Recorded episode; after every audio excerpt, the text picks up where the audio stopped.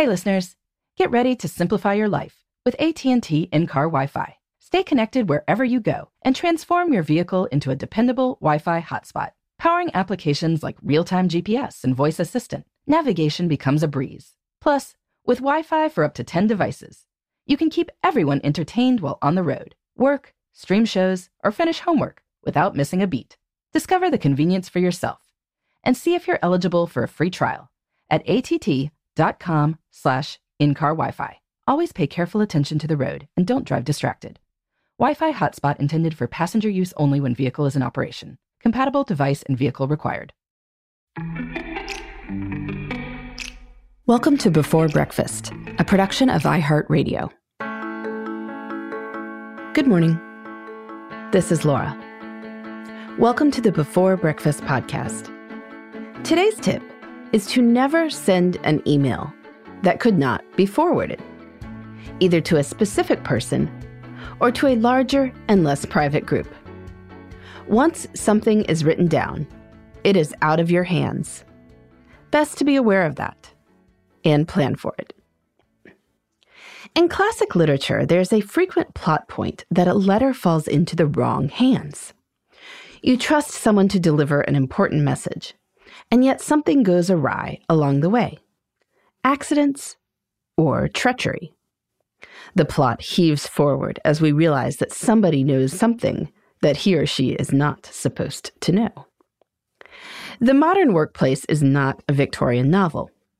And yet there's plenty of drama that happens when an email is read by the wrong person.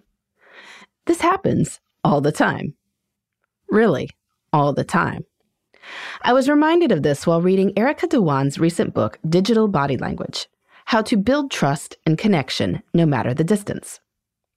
Erica has lots of great email tips, like using acronyms such as NNTR, that's no need to respond. Never say things like thoughts.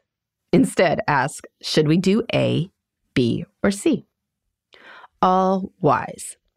But I particularly liked her checklist before sending an email. One of the checklist items is How comfortable would I be if this message is screenshotted, forwarded, or otherwise shared? What can I do to change it? Or should I save this for a phone call or face to face meeting? It is really important to ask this. We have probably all wound up seeing something we shouldn't. It is usually not a malicious error. What happens is that you send two people an email and they respond, and then one person on the chain adds someone else, and then the whole thing gets forwarded to another party for their thoughts. And if you said something not so careful about that last party earlier in the chain, well, they might read the whole thread, all the way down to the bottom. And then you will be embarrassed.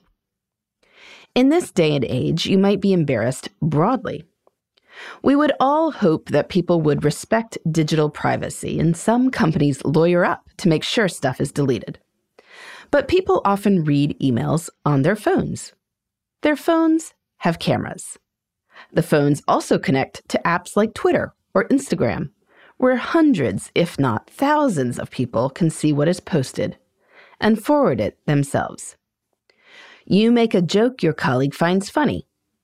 He screenshots it and sends it to a friend, who decides to post it on Facebook. And well, if the joke was maybe not entirely appropriate and your name is still on it, you have a problem. So save the off color jokes for your stand up routine. Anytime you commit something to writing, assume that the audience might be broader than you think. An email may even resurface from years ago. You've seen it happen on social media to other people. It could happen to you. Now, that doesn't mean that you have to be incredibly guarded or awkward. You just have to think.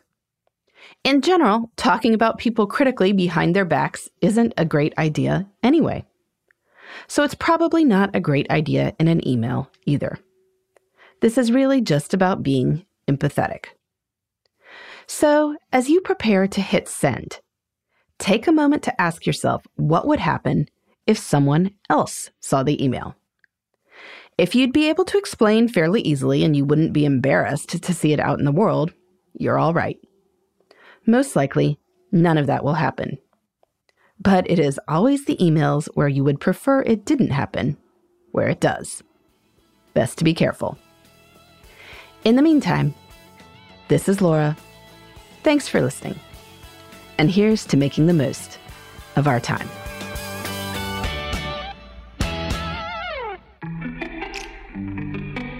Hey, everybody. I'd love to hear from you. You can send me your tips, your questions, or anything else. Just connect with me on Twitter, Facebook, and Instagram at Before Breakfast Pod.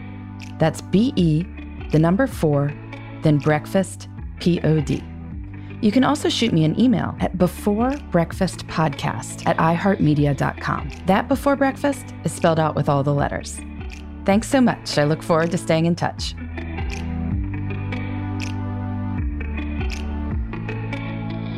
Before Breakfast is a production of iHeartRadio. For more podcasts from iHeartRadio, visit the iHeartRadio app, Apple Podcasts, or wherever you listen to your favorite shows.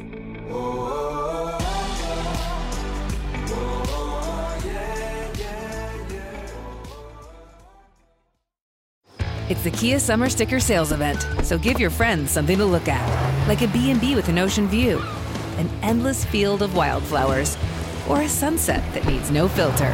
Make this a summer to share and save with a capable Kia SUV or powerful sedan. See your local Kia dealer or visit kia.com to learn more. Kia, movement that inspires. Call 800 334 Kia for details. Always drive safely. Sale applies to purchase of specially tagged 2024 vehicles only. Quantities are limited. Must take delivery by 7824.